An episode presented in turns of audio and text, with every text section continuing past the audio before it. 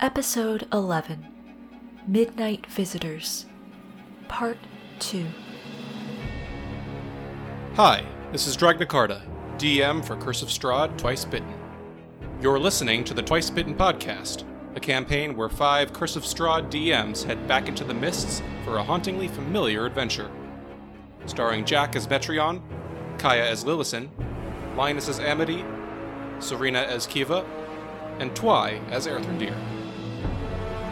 You can catch the horror live every Saturday at 1 p.m. Eastern, 10 a.m. Pacific on Twitch at twitch.tv slash rcurseofstrahd, or watch new episodes every Monday on YouTube at youtube.com slash c slash rcurseofstrahd. You can also listen to new episodes of this podcast weekly at anchor.fm slash twice dash bitten, or wherever you like to syndicate your podcasts. Now, let's get right to Ravenloft.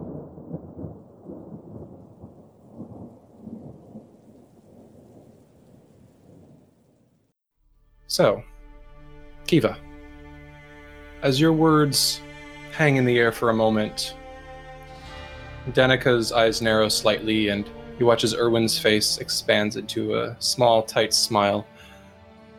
Forgive me, my dear, you'll have to specify. Uh, there are quite a number of birds in Barovia. Look, I understand better than anyone the need to keep secrets. But we were just attacked in a place that we were told was safe. We now know it is at least safe because of these giant bird creatures that appeared and threatened Strahd. I would just like to know what that's about and maybe who are they and are they going to try to kill us as well eventually? Urwin sighs, stroking his beard. He pulls himself up from the place where he'd been kind of crouching to sweep up the shattered glass into the dustpan and stretches, cracking his back for a moment before sighing and meeting your eyes. well, regarding birds and ravens in general, there are a number of superstitions surrounding ravens in Barovia. A number of Barovian folk believe that harming a raven is ill fortune, that to injure one might endear you to ill luck. Perhaps that is what uh, our evening intruders thought.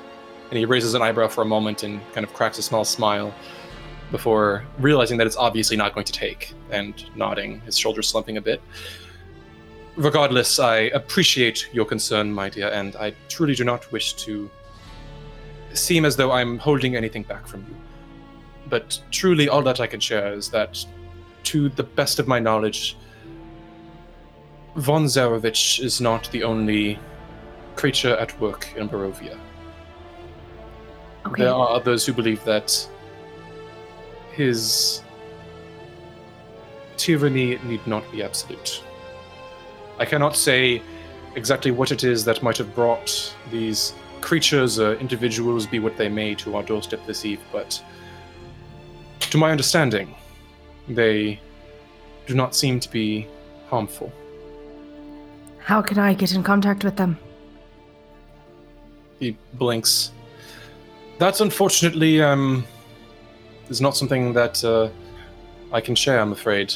Um, I'm merely an innkeeper after all, but suffice it to know that there are those who believe that things can be other than what they are. Right, I, I understand. I, I really do. That you probably need to protect these people.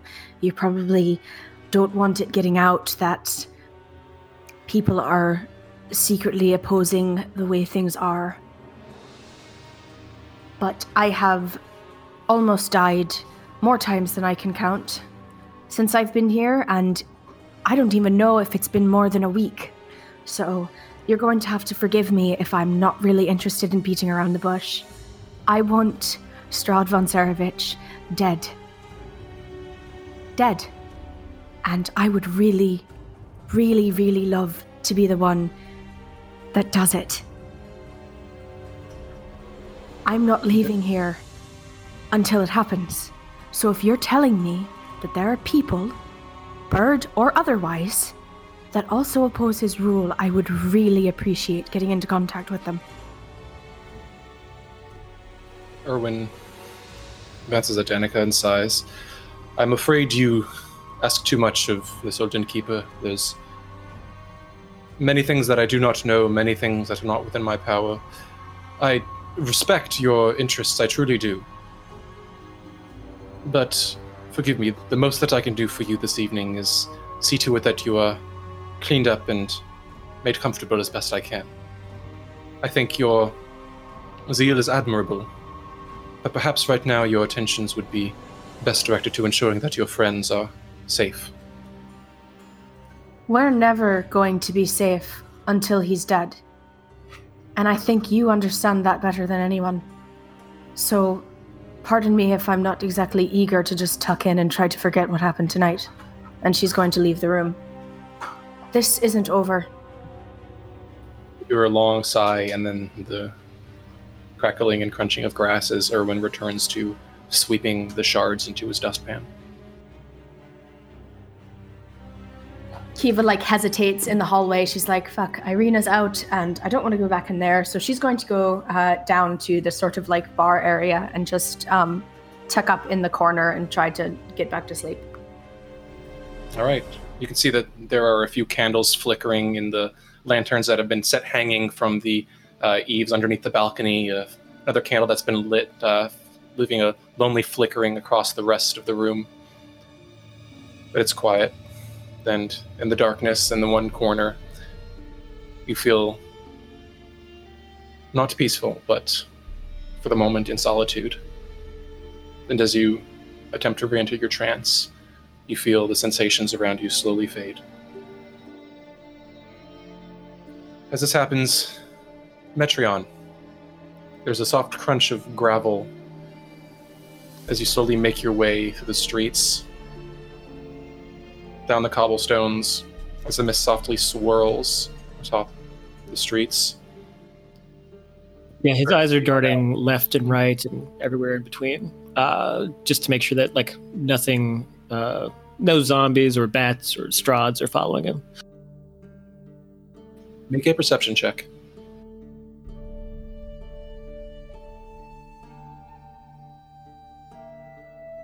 Eleven. 11. Glancing around, you don't notice any indication of anyone following you. Yeah, that checks out. Uh, it's more paranoia than anything. But uh, he, uh, grabbing his coat and having his hood over, pulled over his head, um, clutching his bag, he is going to go ahead and make his way back towards the church that he had visited earlier that night. All right.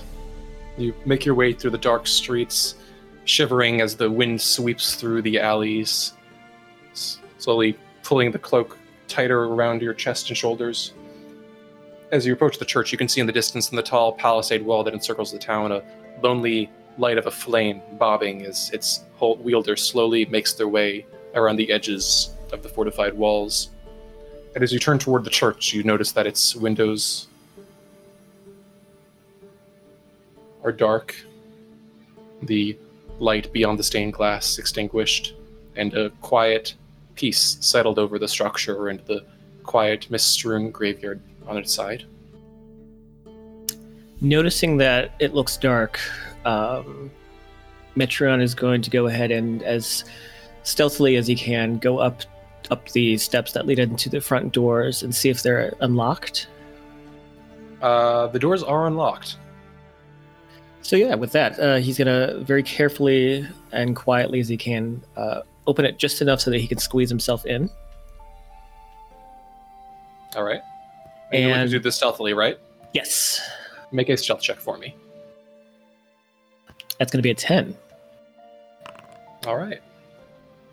You step forward, and as you do, you hear a soft creak as one of the floorboards groans beneath your weight. You pause and freeze. Doesn't seem to be anyone responding to it, though.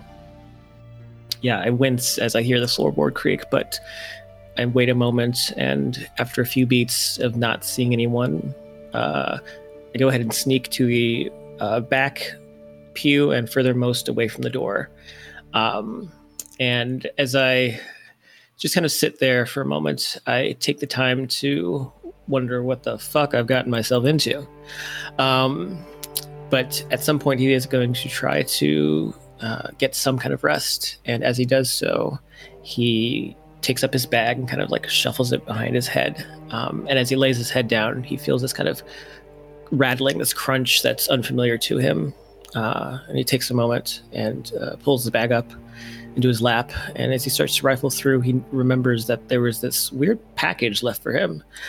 Uh, so he reaches in and uh, very carefully in the darkness peels back the paper and notices that it is the wooden bat mobile uh, from Blinsky's shop.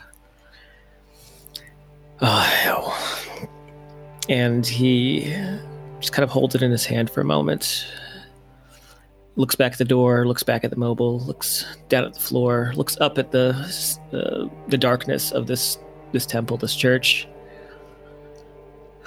He deeply sighs and sto- stores the mobile back into his bag, and not being stealthily, starts to walk out. And he's going to go ahead and head back to the inn. All right.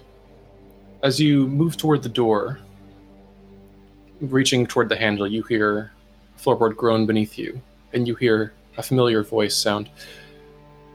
It is late to be out and about, my son. But would I be remiss in guessing that something weighs upon your spirit this eve? And you turn and you see Father Lucian standing there wearing a nightgown and a small tattered cap tilting off to one side, looking tired, but kindness in his eyes. Oh, Father, forgive me. I, I just needed a sanctuary for a moment. Of course, many who do can find it at St. Andral's Church. I hope that, despite the brevity of your time here, perhaps it gave some insight or comfort. I'll be honest, Father. I. And I start to back away from the door and approach him very slowly and carefully.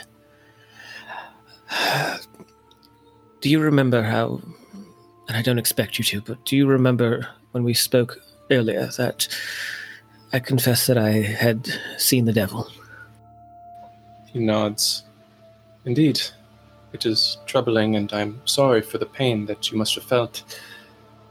But fear not, he cannot harm you here. What what words can I give you? What words do you wish to share? He he came again tonight, and me and my traveling companions were helpless against him, and I can't stay here anymore. I can't be here anymore. I can't be in Barovia, Vallaki, anything. I need to get back home. And I, please tell me that you or the Morning Lord knows something about that. Knows some way to get get me out of here because I, I don't have it in me to keep to keep going. Father Lucian sighs. My son, I understand your pain. Many have felt it, have felt confusion. The mists are strong, but the souls within are stronger. The Morning Lord's light may not have shone in a long time, but I assure you, you can find peace here. And for what it may be worth, I urge you not to concern yourself over much with thoughts of departing through the mists. It is impossible, I am afraid.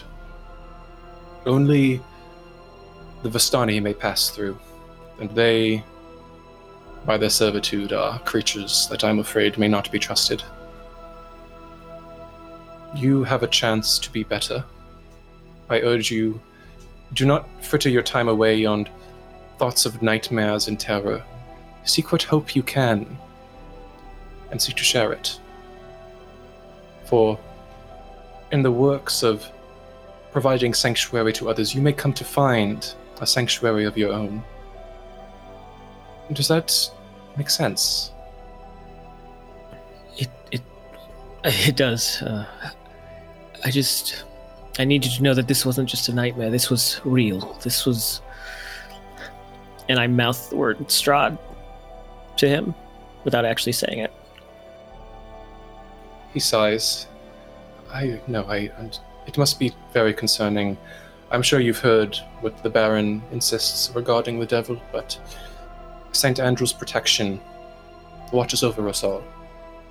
You did not fear, my son. Well, it's good to know if if uh, if he visits me again, I I can come back here. You're, you're saying this place is, is hallowed. It's sacred. It's it's that even if even if I did come back, and he he was there outside the door, he could not come in. Father Lucian winces momentarily, but then nods. There is always a home for you here, my son. You need not fear that you shall not find safety at St. Andral's Church. So long as I stand with breath in my body, I will ensure it for you. And with St. Andral's guidance, you need not fear, my son. Thank you. Uh, I'll keep that in mind. And uh, he's gonna go. Uh, I'll give him like a bit of an awkward smile, um, and turn around and head out of the church and head back towards the inn. All right. The door to the church closes shut behind you, and you find yourself once more in the chill night air of Vallaki. As you make your way across the cobblestone, Earthrendir, by now the spell you have cast has ended. How long are you looking to stay out this night? Once the spell fades, he gets up, wipes his eyes, and I think heads back to the inn. All right. By this point, I'm assuming Lillison and Amity and Kiva have. Well, Kiva, I know. Uh, Amity has gone to sleep as well. Is Lilin retiring as well? Lillison is sitting on her bed um, in the room, not really like watching Amity sleep so much as just like staring into the darkness and waiting and listening. All right. 30 minutes pass, 45, then you hear footsteps softly coming up the wooden staircase outside. Uh, the window, you can faintly see Metreon's silhouette making its way up the stairs. Now, long after Urwin and Danika have departed and retired to their own chambers. Metreon, you re enter the inn. Yeah, I'll just head back to towards my room. Lillison is going to meet him at the door and just say, Oh, jeez, don't don't sneak up on me like that. I wasn't sneaking. Look, you can take my bed if you want. Amity's and yours. No, no, I. Uh, it's fine. Um, is is she all right? She seems fine. Better than Earthrendir, at least. Did you see him while you were out there? No, no, I didn't. Did you talk to her about what she was saying to Strahd? Yes, I did. She was just scared and thought that appeasing him was the best solution, and uh, has now realized that she should probably not stay in that compromised room any longer. Yeah, it's a good idea. Uh, listen, um, I. And there's this very long, pregnant pause. Uh, I. I think I've got. I think I might have a, lead on how we might be able to get out of here, or f- find find people who might be able to get us out of here. You do? So the the, the Vistana, right? The Vistani. Uh, I was uh, I was speaking to the uh, the father here, uh, the the father of the Church of the Morning Lord, and uh, he he had mentioned that they they they're able to get in and out without any trouble. But Ismark said that they were spies for, you know, him. Yeah, well, I mean, the, the father said it. They they they weren't to be trusted much either. But I mean, he didn't say that they were spies, and I mean, are they all spies? Uh, maybe if we just go and like see if we can like follow them, sneak stealthily. You know, just I don't know, but that's, that's the only it's the only lead I got. That and Hmm. if things go south, apparently the the Church of Saint Andral is uh, is supposedly hallowed, so you know we can go there at least. That is. Those are two pieces of information that are very good to know. I wonder if the Vistani would take a bribe. I mean, uh, I don't know, but you know, nothing, nothing looks like gold. And I mean, I've got, I don't have any gold on me, but I, you know, and uh, he very kind of hesitantly shakes his sack, and you hear like the the jingle of not not only the mobile but also the jewelry in in, in there. She nods um, with a small smile growing and says, And you didn't run across any other trouble while you were out there, did you? No, no, I didn't, uh, I didn't see nothing. I see nothing, but uh, I, I'm remiss to say this, but I, I realized something when I was at the church that I, we we're in this together, and uh, this is not me. This is not how I'm usually am, I mean, I usually work best on my own, but I don't think that's going to be the case here. And if we have any shot of getting out, getting out of here alive, I think we gotta gotta have that together, and that means no more arguing uh, about silly shit. No more inviting Strahd into places just because you think he he's gonna, you know, not uh, bite you just because you you're nice to him.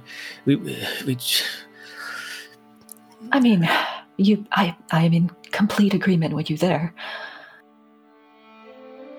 I can't believe I'm the voice of reason here. I echo your sentiments 100%. All right. Well, I'm a. Yeah, don't worry about getting out. I mean, you you gotta sleep too. Um, I'll uh, I'll make do. It's fine. I'll, I'll probably go down to the tavern. All right. Um I think Kiva went down there, so uh don't be surprised if you see her. Yeah. Oh, thanks. Um, you two gonna be all right up here? I think so. Good night, Metreon. Right. Yeah. Yeah. Uh, I'll see you in the morning.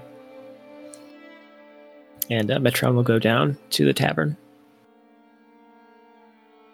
All right, is he doing anything specific there, or just sleeping? Or Yeah, he's just gonna go in. Uh, if the door's unlocked, he's gonna just very again, like kind of like the church, just sneak inside. Uh, if it's not unlocked, he'll just use his lockpicks to get in. But um, he notices Kiva in her trance and will take the opposite side of the room and find a corner and put his boots up and and uh, take his rest. Right, as you as he does so, you slowly settle into your sleep. Lillison, as you move back to your own bed, you hear footsteps coming up from outside, and you see a tired-looking Earthrendir slowly making his way up the steps back into the inn. Earthrendir, uh, are you heading inside? Yes, he's going to go for the room that's not the one that Lillison and Kiva are in, or not the one that Lillison and Amity are in, the one that P-Mat Strahd in. And yeah, once he's in, he's just going to sling his pack down, drop into a bed, and try very earnestly to sleep. Wilson is actually going to, uh, you know, catch his eye as he's moving up and say, I know you probably don't want to hear my voice much longer than you have to, but I wouldn't sleep in there if I were you. We don't know how long the invitation is going to hold. There's an empty bed here. It doesn't matter. If he Why do you. if he wants inside anywhere, he's got minions. He's got foolproof mind control for anyone who looks in his eyes. It doesn't matter what we do to protect against it. He could have one of his minions drag me outside, look me in the hold my eyes open, and then make me give him permission to enter. It doesn't matter. It's he doesn't want us dead yet, evidently. I mean, so it frankly, I don't think posturing for protection is going to make a lick of difference. Very well then. I'm glad that you didn't meet with some unfortunate fate while you were out. Did you see Metreon while he was out there? Our uh, paths didn't intersect. Is he all right? He seems fine. He said he got some hopeful sounding leads on perhaps a way out of here. Great. All right. Thanks, Lillison. Good night. She just nods and then uh, gently shuts the door. Okay. Then yeah, Earthendeer's going to lie down in his bed, pull the covers over his head, and try to trance. All right. And will will Lillison take her rest as well? Lillison is actually going to try to stay awake all night. All right. With that, Lillison, you take up your place, looking watchfully out the window. Is there anything you're doing, or are you just remaining watchful? Um, she remains watchful for probably like 30 more minutes. Um, and then she sighs, uh, gets out her knitting needles and uh, a skein of yarn and starts casting on a sock. All right. And with that, Amity slumbering in the bed beside her with the quiet click of the knitting needles as Lillison's tired eyes gaze out the window into darkness. Slowly, darkness begins to lighten to shades of grays. As the overcast sky, as the moon sets, its white light slowly giving way to the dreary gray of the Barovian day. The mist softly spilling off the sides and eaves of the houses beyond, and the town beyond beginning to awaken.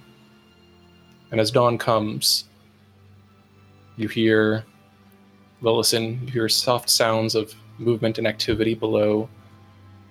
And as you watch, you see, you hear the taproom door opening and then shutting again, and you see Octavio slowly making his way at the front door, ambling his way onto the street, a small parcel wrapped in a handkerchief tucked under one arm as he slowly makes his way away from the tavern and into the street.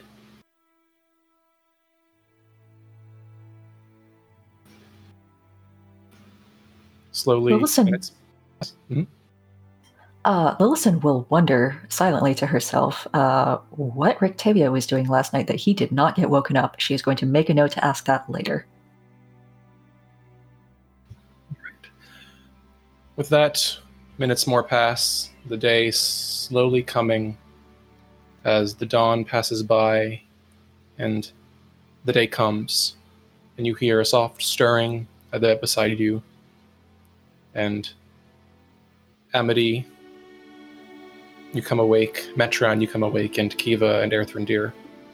You can hear your friends slowly stirring to wakefulness. Oh, this is uh, Kiva. Yes. Oh. This is the first time I think I've woken up without a hangover and, in well, as long as I can remember. How you holding up? I, uh. I'm doing alright. Uh, I was worried about you. Uh, I'm glad you. you came back. Yeah, well, I mean, strength for numbers and all that. I, uh. Well, maybe I should wait for the group to tell this, but, um. I had an interesting conversation with the Martikovs. Oh, Yeah, I think they know a lot more than they're letting on about uh the did you see the birds that Mm. came? Mm, I mean, I saw some some birds fluttering outside, but I just thought they was ravens. Yeah, there there were a bunch of ravens and there was uh something else like I've never seen before. It was almost uh as tall as me. Um but like a raven. Uh and it threatened Strahd. I I tried to explain to them that look, I I I just want him dead to try to see if maybe they could get me in contact with them. But apparently there are others who are trying to rid the land of him as well. So at least we're not um we're not completely um without allies. Well, that's good then. We've uh, we've got you know potential people who can help us out. You know, I, I've been making friendly with the uh, the father here, um, uh, Father Father Lucian, and uh, you know he's been he's been pretty helpful. Uh, I gotta ask though, uh, you keep talking about seeing him dead and all that. Is that what you want most out of this? I don't know if there's any other way for us to leave.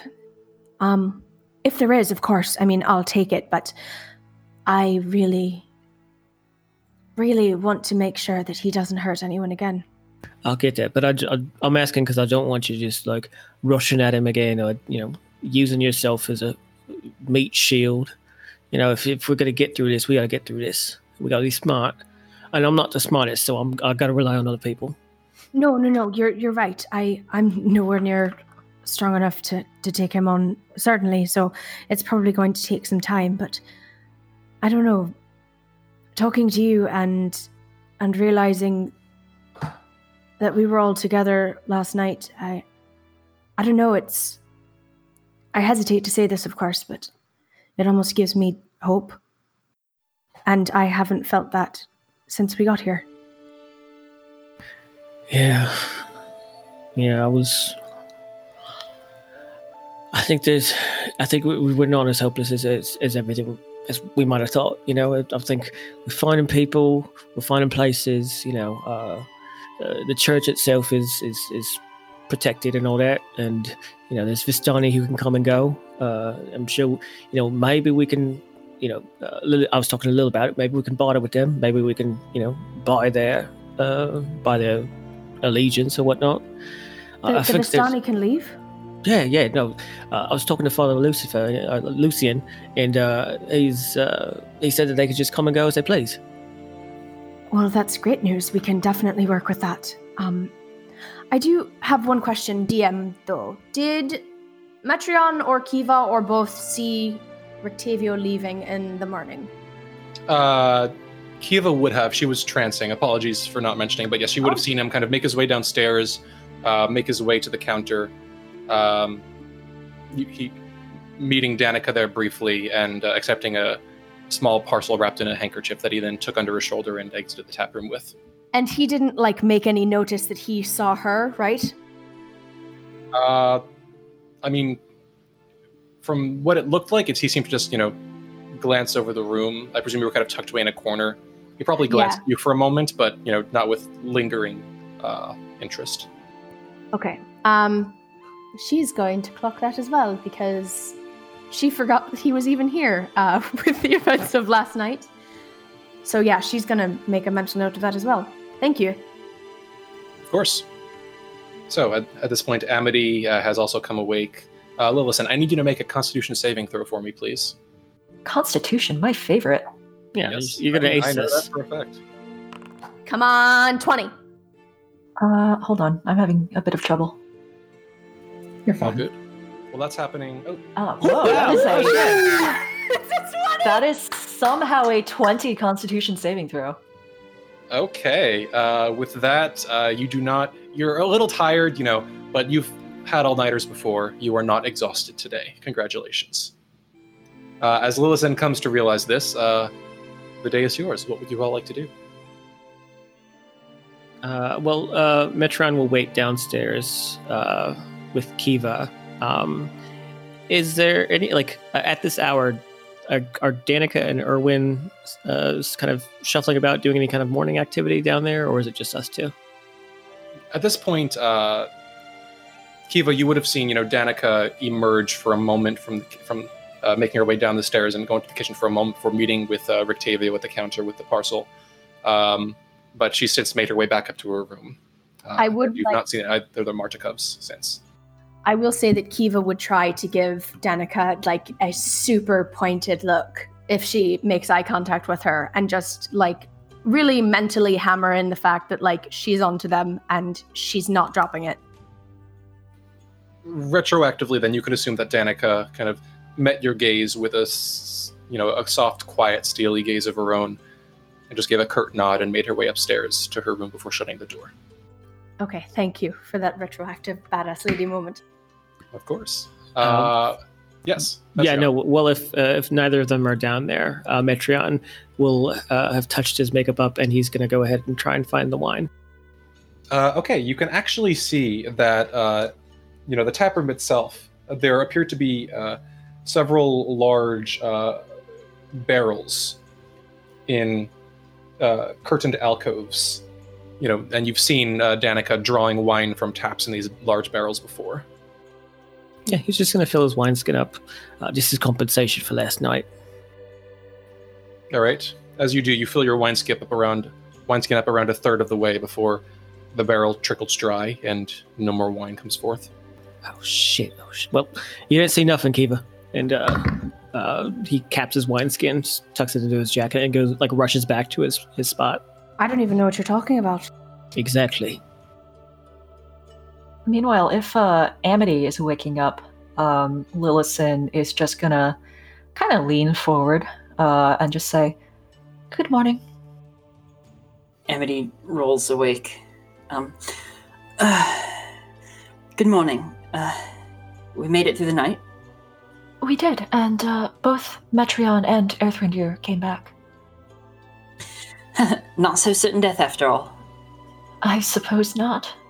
Um, Earthrendir went back into the larger room, uh, despite my attempts to persuade him not to. Um, when you're awake and dressed and, and feeling up for it, would you mind checking in on him? Oh, right. He seemed pretty mad last night. Uh, yes, I think he would probably be more willing to talk to you. Amity, trepid and, and with trepidation, goes and uh, knocks on the door. There's a moment of silence and then a muffled. What? H- how are you feeling? Oh, oh, come in. Amity enters. Oh, I, I thought you were mad at me. I. Earthrendir rolls over. His hair is like matted in front of his face in a great tangle. His blankets are on the floor. He just like leans up to look at her, and I am, but I don't think me being mad at you is going to change anything because, like, he kind of like tra- trails off. I. It doesn't help. And also, you were trying to survive. I. It doesn't. It's okay. Do you want to talk about what I should have done? Do you? Uh, I don't really know. I'm just from from here on. I'm I'm letting Lillison take charge. No. Okay, some. She's very smart, but we and he like kind of stands up. This is you you've got it wasn't a bad inclination on its own because you're smart. Like you realize that playing along and would help that it kind of didn't really matter if he could get inside and that the best way to survive was to keep him placated. That's smart. That's a good plan. It's not a good idea in that particular context, but you don't need to like neglect your ideas. That's important. Don't like never ever hand over your right to think or your right to make plans to somebody else. No matter how smart, no matter how intelligent, no matter how much better you think they'll do. That's yours. Thank you. genuinely, that that means a lot to me. I- yeah, sorry. Uh, so, how are you doing? Um, well, I managed to get a wink of sleep, and I was thinking that, well, your your plan. I'm I'm sorry. Maybe we shouldn't talk about this. We were thinking about whether we should try to make Strahd, or the vampire, whether we should try to make him want us alive, or just not care about us at all. Sorry, I shouldn't talk about this. Let's just go yeah, it's a it's a bit too early. Let's wait till we've got everybody. I I want to ask Rictavio what he did because he seems alive. I don't think he's going to talk to us. He doesn't seem inclined, frankly. All right. Well, and Well- yeah, just give me a Uh-huh. minute to get changed. All right, I'll be downstairs. And Amity goes to meet with the others in the tap room. Yep. Earthrendeer will pull on his clothes and follow after. All right. As you do, the door to the room beside yours creaks open. Uh, Ismark uh, and Ireena step out wearing clean clothing, uh, both looking a little bleary eyed. Ismark nodding to Erthrindir and Amity, rumbling, Good morning. Uh, I take it that uh, the others are getting up as well? They're downstairs, we think. Of course. Um, Glad to see you're not dead. He uh, flashes a small, tight smile with Ireena, who offers a tired smile in response, though the corners of it don't quite reach her eyes. Ismark slowly exhales and says, We're uh, doing our best. Please, lead the way. Alrighty. And yeah, Earthrendeer will head downstairs to the bar, and when he sees Metreon and Kiva, will tromp over to him and throw himself in a chair. Morning. Good morning. That it is. Sleep all right. No. Well, that that makes sense. He does not appear to have much more to say. To he does not appear to have much more to say at the moment. Yeah, Kiva doesn't press the issue. She just sort of goes back to uh, scribbling in her journal. You're uh, uh, uncharacteristically uh, quiet this morning. Earthrendeer looks opens his mouth to what looks like to say something cutting and then just kind of slumps. I had a man nearly tear my heart out of my chest yesterday. I'm uh got a lot to process this morning. Gotta do it. It would. You doing all right? I know you went out the same time I did. You, I mean, yeah, you know, uh, you know, uh, where the die go, we're gonna live. It's it's uh, it's kind of a binary choice. Uh, but uh, no, I just I think, you know, I think, uh, and uncharacteristic of me, uh, I think that we're better together, and that we're stronger as a unit. But we got to be together as a unit. So no more of whatever everyone else was doing. No more rushing into battle. No more trying to make make nice with him, be diplomatic. None of that's going to work with him. It's just not. No, no, yeah, that's a he. Berthrendeer gives a small smile. That is, you're talking a lot of sense. A lot of sense all of a sudden. I like that. All of a sudden, And, mm, forget I said anything. I've always been a sage. I, I've always been a fo- fountain of wisdom. oh, of certain kinds. Certainly. Kiva, yeah, I mean, you agree, right? Darling, you've always made perfect sense to me. Uh, thank you. See, Well, Right there. I mean, sure, if your found of wisdom is on very specific subjects, then you certainly could be have some acolytes in the way of Metreon. you know, I love to be worshipped. I'm sure you do. Uh, at any rate, where the other two at? Uh, coming. Or I don't know about Lillison. Uh, at this point, uh, who is not in the tap room? I know Ismark, Ireena, Kiva, uh, Erthrindir, Metreon, and Amity are all there. Is Lillison downstairs?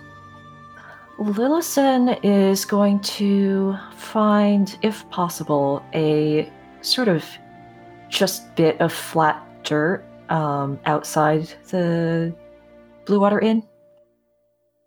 Okay, that's easy enough to find. You just find that there's a, a good amount of flat dirt just adjacent to the well. Okay, uh, she's going to look around, see if you know anybody might be watching, um, and then her face just like screws up like she's gonna cry, and she fires uh, several acid splashes just into the ground uh, for about three minutes.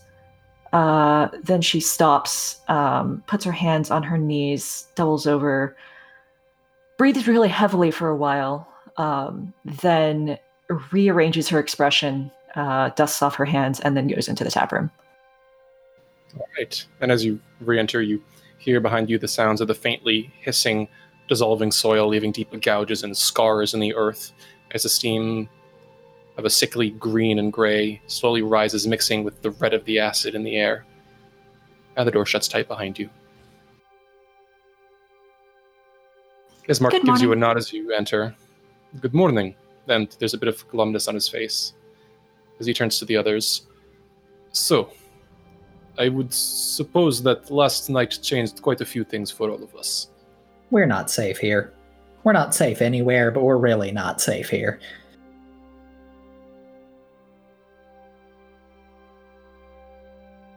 Well, we might be safe at the Church of St. Andral. They, uh, the father there says that it's hallowed. Uh, well, Like, I presume that genuine hallowed ground well, here? that's what he says. Yeah, that that's exceptional. Oh my goodness.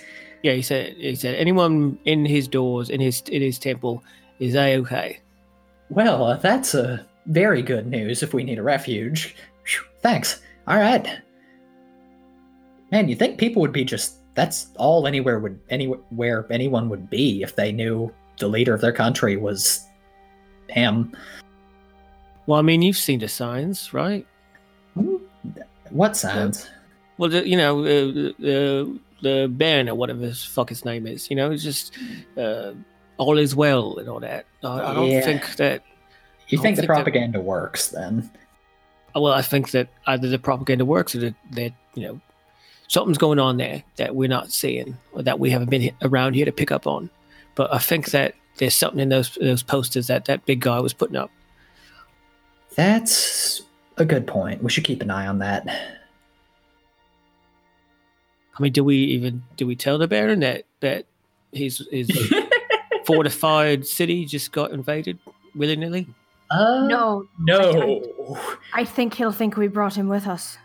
Yep, uh, it's politicians. You never if you're if you've got to be the one to bear bad news, then he don't be the one to bear bad news. Let somebody else tell. Listen, him. I don't I don't usually call the cops, but you know this is uh this is a very unique circumstance. I've never been chased by uh, an omnipotent vampire before, so I, I don't know what to do.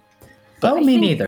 I think it's best to, and I know this is probably not going to be the most popular thing, but I, I really don't know enough about this Baron guy or or really the place that we're staying. I mean, yeah, sure, there's festivals, and we're not allowed to talk about the person who's uh, ruling, you know, over this land. But I mean, how serious are these punishments? I, I know Urwin said it's, it's uh, you know, pretty serious depending on the crime, but you know, I think we should feel out before we decide to go saying, hey, Strahd showed up in our room last night.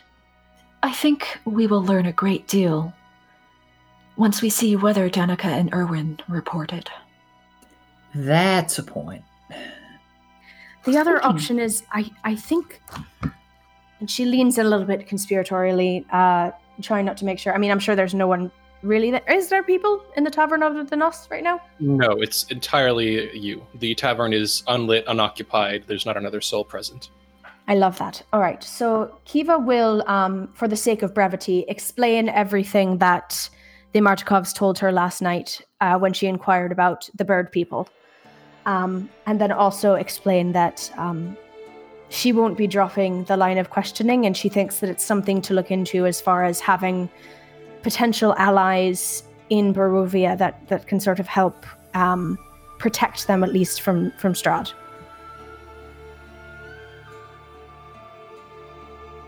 It is Mark. He glances toward you and nods. Yes? Yeah, so I know you said uh, that the Vistani weren't really trustworthy. Do you that think means- there's a chance to find some who might be either maybe a little bit more amiable or who could be bought? His brow furrows. I'm sorry, I don't. I'm afraid I don't follow. The So- Vistani, they serve the devil. You can't be thinking. Right, so but they can come in and go as they please. So I'm I'm thinking, you know, we we try to hitch a ride, even if we sneak on. You know, uh, like I I don't, uh, you know more about them than I do. Uh, but if there's any kind of chance, maybe if we just go observe them or something like that. Maybe if we stealth around and you know see what they're all about. You know, maybe we could sneak into one of their wagons and just you know, I don't know, get out. Ismark looks positively stricken for a moment. And then he glances at Ireena, who shrugs, and Ismark slowly sighs. I don't think it's advisable, but I suppose I you know, can't keep you from doing what you think is right. There was some information I uncovered yesterday while I was asking around town. Evidently, there is a uh, formal Vistani camp southwest of here, in the woods. They don't come much into Vallaki. Apparently, they're not uh, very flen- friendly, but um, they do have a camp there. That's a start. I mean, Yeah, we I could be. We could be out of here uh, by the end of the week. I thought though, what do we have to offer? Like if we are going the bribe route, then if if they're truly servants of this guy, and if he's as treats them the same way he treats us, then we're gonna need a lot of money to make that worthwhile. Well, you know, I got this. Uh, I got the jewelry that I got, and you know, I can. I've been known to be very persuasive when I need to be. I'm sure you are, but like pe- people smuggling, that takes a lot of money. Like the prices are exorbitant for that sort of thing, even when you're not in a nightmare hell country. Well, then uh, I don't know. Maybe uh, uh, Amity can s- s- tell them some stories or something. You know, uh, Lil can, you know, teach them how to knit or teach them how to be frosty. I don't know. or we can Or- just ask them what they want of us. Or you could sneak us onto the back of a car. That too. But yeah, that's what I'm thinking. You know, just you know, it, as a plan B or maybe a plan A. I don't know. That we should do some what's it called reconnaissance. Uh, Close enough. and then you know we, we go to the camp uh, see what they're all about if uh, they look kind of grimy kind of sketch then uh, you know we either come back here or we try to sneak onto some kind of caravan they, have, they might Yeah. have There, here's a question: Ismark, Ireena, who are these people? Like you've mentioned them, but like, are they? Do they live here? Or are they itinerant? Like, what? What's their deal? You mean the Vistani? Yeah, yeah. We we we really just use the name that we don't. You've never said anything else about them. All I know is that they travel from outside in and out through the mists, that they are, well, they travel about in their wagons. They, uh, Do they they? are servants of the devil. I, yeah, I I I, I no- get that part, Ismark but like, what do they do here? Like, I mean, are- there are three in Barovia. You might have encountered them. uh, They are the owners of the uh, the Blood on the Vine tavern, but it is un- it is rare for a Vistani to uh, settle down, uh, such as they did. uh, still not answering my question. But all right, so I I know I'm sorry. I I confess that most folk tend to avoid them on the rare occasion that caravans come through. They sometimes trade, but never without uh, a canny eye toward those they are trading with. We. I cannot speak to the heart of every Vistani, but as far as I know, they are servants of the devil who come and go as they please, and that is all that I am aware of. all right. Well, in that case, it pays to get some more information. I'm with Metreon. Let's uh pay him a visit. He nods, frowning. Oh yes, Lillison. Uh, Lillison is going to uh, sort of look a little bit smug while everybody's talking about reconnaissance, uh, but mostly be in a corner, like keeping an eye out for Urwin. All right. Um, as you do, uh, Ismark nods thoughtfully. I suppose that uh, if you think that it's truly best to seek out these Vistani, it might not be a terrible idea, but unfortunately, I do not know the precise location. It seems there are a number of trails and tracks through the southwest woods. You might need to find a local guide to uh, give you directions there. That's more money bleeding. Ugh. Yeah, It is, yeah, but he kind of shrugs helplessly. yeah. We can probably find somebody.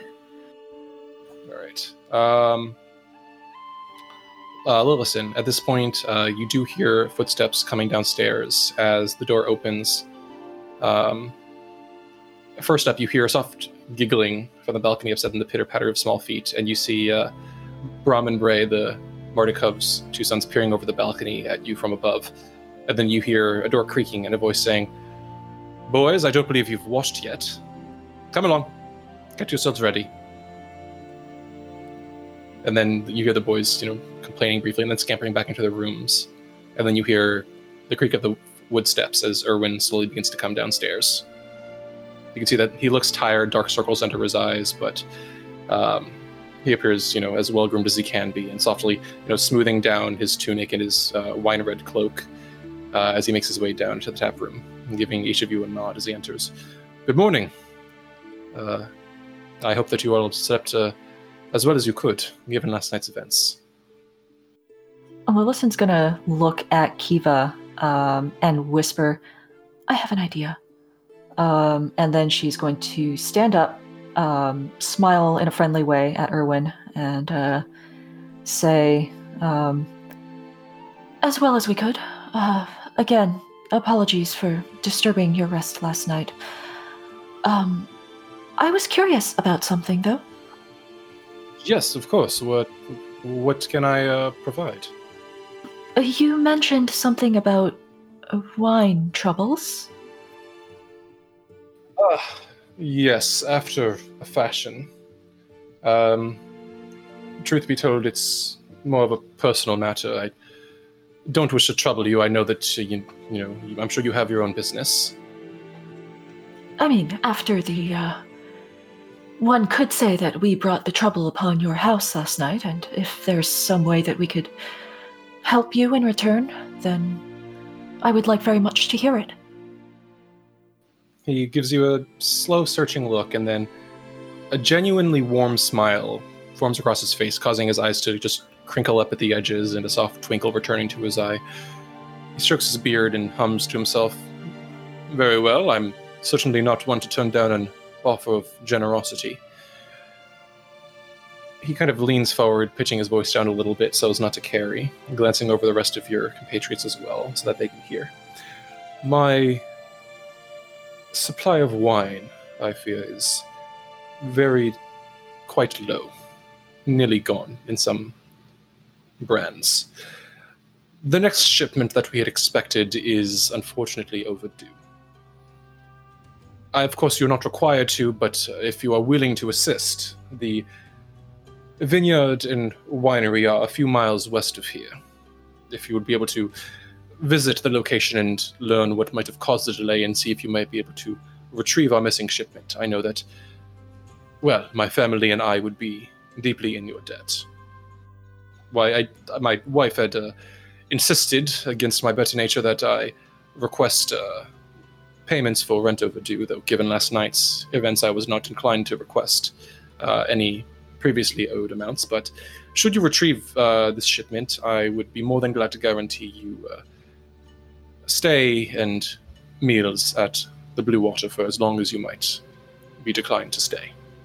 Kiva, hearing all this, uh, gives a sort of subtle look at Lillison, uh, and she just looks like in awe and so incredibly pleased at her.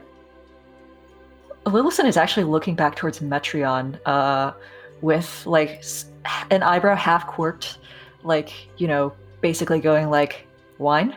Wine? Yeah. Uh, Metreon has like like a little kid sneak uh, has kind of stuffed his wineskin back into his jacket, but is holding onto it, so it's kind of obvious. Um, but uh, his eyebrows have been telling the story of uh, pure excitement.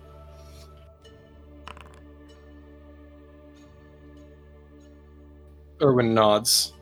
Well, regardless, if you do wish to uh, take on such uh, a task, we would be, again, deeply appreciative. Do let me know if you decide to do so, uh, just so I can make arrangements for uh, potential shipment. We've been holding out as long as we can, and we would be pleased to know that we uh, don't have to ration away uh, our begging customers. We've not told them at this point, but it would be a good relief to know that there is someone else able to assist. Yeah, I've seen riots for less. We wouldn't we wouldn't want you to be dry. It's uh, I'm sure we can accommodate him. Yes, yes. That sounds fine to me. I'm for it. Amity, are you up for it? Of course. Would this happen to come with uh, a, a map? I'm afraid not, but uh, it's not difficult to find. Merely follow the Old Svalich Road west of the of uh, Vallaki and follow the signs. It will take you right to it. It's the Wizard of Wines Winery. You can't miss it. He's a wizard, is it? It's a it's it's merely a name for the winery, but the wine is quite magically good. I like to say. well, Fair point. We uh, we are excited then to be able to assist you. I know that last night was quite troublesome, but uh, we'll make sure that uh, we we re- we repay our debts, so to speak. Again, there is no debt that you need to repay to us, but I would be deeply grateful. If now, if you'll excuse me, there are a few preparations I need to make for the day. He gives Of you course. a quiet, quiet bow and moves toward the counter. As soon as he's out of sight, Metreon takes a swig of the wine and stuffs it back into his jacket. well. All right, Lillison. That uh, that worked. Lillison gives um, Erthrindir and Metreon a brief smile, um, but her expression grows troubled again as she looks towards Ireena and Ismark. Would you two like to come with us, or I don't know if I don't know if anywhere is safe, really. Ismark and Ireena exchange a look. Ireena's shoulders slump a bit. I don't. She frowns, as if trying to get the words right, and Ismark coughs. I think that we have some thinking to do. There were some things that Father Donavich said that the burial that we might wish to consider. I know that you seem set on seeking out these Vistani or perhaps the vinery, but the father did say that the Abbey of St. Markovia might be of some sanctuary. I know that you seem desperate, but given that we've learned that hallowed ground perhaps can exist somewhere, perhaps that would be a safer place if we could travel west. I don't know. I think it's worth considering. And right now, I need to make sure that my family is safe. Um, not to to try to force your hand in any way, but um, there is something to be said about safety in numbers, and there's no reason why we couldn't go to the winery and then head to this abbey afterward. Make a persuasion check. Oh, good. Yeah, let's ask this idiot to do that. You're the one who talked. That's an eight. Ismark winces a bit and then offers you a grin. I, I understand, and I really, it really does mean a lot your companionship thus far. But this is. He sighs and he glances at Ireena. You've trusted me long enough, and thus far for all the good that it did us. Do you think it's? It's your decision. And Ireena glances over the lot of you, frowning, sighing, and gives a soft, tired smile, shaking her head. I appreciate it. I just. Given what we know now, I, truly appreciate uh, what you told us about the church. I, I might look into that, but I think right now I just need to think about a few things and try to work through them. But if, if you do find that you know, there is a way of safety at Krezk, please, uh, I, I would be deeply grateful. But for now, I think I just need to think through some things myself and. But I have appreciated your company. Well, we appreciate it as well, and uh, Izzy will miss your sword. But uh, yeah, um, just if if things get heated or if you, you're feeling unsafe, uh, there's a church on the other side of town. Uh, it's uh, Father Lucian is the the head of it, uh, but he's he's been real nice. Uh, says that the the church is hallowed, so uh, uh, devils like Strahd can't come in. So just remember, go there if things get too crazy. Ireena nods, and she offers you a, a genuine smile. Thank you, Metreon. I, again, I, I appreciate so much what all of you have done for us. It means so much. Uh, just be safe on the roads, okay? It's Yeah. dangerous out there. Take care of yourself. She smiles and nods, and just kind of sits back in her chair and exhales, looking thoughtful. Kiva looks fucking crushed and then taps Metreon on the shoulder and asks for the wineskin. Here you go, love. Yeah, she- looks. Oh, sorry. She just takes a sip that's way too long and like the most kicked puppy expression and then gives it back and sort of like goes back to not looking at anyone. Lillison looks at Kiva and then she says, We should probably ask how far away this winery is. For all we know, we might be back here tomorrow. Yeah, yeah. Imagine we'll be seeing y'all for not too after not too long. Don't get the impression this country's uh big. And and yeah, Earthrendir is going to unfurl the terrible map he's been putting together on the table. It's just like, all right, so uh, and and just kind of start like doing mental math out loud. Probably very inaccurate mental math, but he doesn't know that. All right, so if it's eight hours walk from Barovia to Vallaki, and then the wineries over here, and incorporating slope, like a day or two, I think. If Krezk is another, yeah, yeah, we should be all right. Well, then it's settled. Do we do we make it on foot? Do we want to try and get a cart? Money. How much was it when you purchased your fine cart? I'm sorry we don't have it anymore. Yeah. Uh, I didn't pay for it. Ah, well, That would have, that makes things a lot cheaper, generally speaking. And we should probably avoid doing that here because we don't.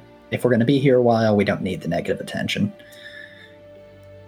Yes, we haven't been here long enough to know uh, who it is unwise to. Uh, anyway, um, do you think we should set out today? Probably. Yeah. We're otherwise we're just burning time. If everyone's recovered from last night, I just uh I want to take care of something. It won't be very long and then uh and then we can go, yeah. yeah, yeah, Well, yeah. Just uh, gather our things, you know. Yeah. Get our get our rations together in case we need them. mm, And yeah, I guess we uh we uh let uh I guess we just do kind of like our our pre-trip preparations. Yeah, pretty much. All right, so where exactly are you planning on heading? At this point, Ismark and Following Ireena kind of, you know, make their way upstairs to the room. Um, Oh, well, they said we need a guide for the Vistani, so that seems like a later thing. Seems like if the Wizard of Wine, at least to er- Erthrendir's reasoning, would be we should probably hit the place that's clearly signposted first. Yeah, for Metreon it's it's similar, but um if if the whole idea is to be able to get coin to uh, barter or at least buy the uh, Vistani's help, going to the winery might result in getting more. That too, because Erthrendir is out of money, like entirely. It's Yeah, about like time. Wilson said, do what small jobs uh, fit in, get cash, get out. Yeah, otherwise, um, and Metreon's got all of this stuff in his bag anyway, so he, he's he's he's ready to go whenever everybody else is. Yeah. Erthrendir is kind of pats his bag for something and then kind of looks at Kiva. Odd, damn it. Odd question, but do you have a comb? I think I left mine in my cabin, and this is becoming uh, any gestures to his rat ne- rat's nest of a hair a problem. She um she pulls the like hair comb out of her hair um and says this is all i've got but you can probably use it to detangle I- things Okay, thank you. Sorry, I didn't want to make a fuss, but this has become uh, unreasonable. no trust me i get it um kiva very quickly scribbles something out there's a lot of like crossing out and like rewriting and then she folds up a piece of paper she slips it underneath ismark and ireena's door and then she rushes downstairs uh, and sort of calls back to Erthrindir, just yeah, gi- give it back to me later Erthrindir grins. All right. Well, I'm I'm happy for her. People should have nice things. She deserves nice things. And, uh, but yeah, Erthrindir will probably attempt to get the tangles out of his hair and then get ready to go. All right. With that, uh, the lot of you are able to make your preparations as best you can. Um, is there anything more you'd like to do before leaving the Blue Water Inn? Hmm, Not that I can think of. Do we want to at least maybe check around and see if we could get a horse or, you know, get a horse? yeah i think i think it's probably the best thing that we should do at this point Yeah, no, it's prudent to see if we can hire a card or something. So yeah, we'll, All we'll go ahead and head out and look for one of those. Yep. All right. With that, you exit the inn together and make your way out into the streets. With the brightening evergray sky overcast over Vallaki, the streets are slowly filling up with people making their way through the avenues and alleyways, slowly going about their day's business. As you do, slowly making your way out,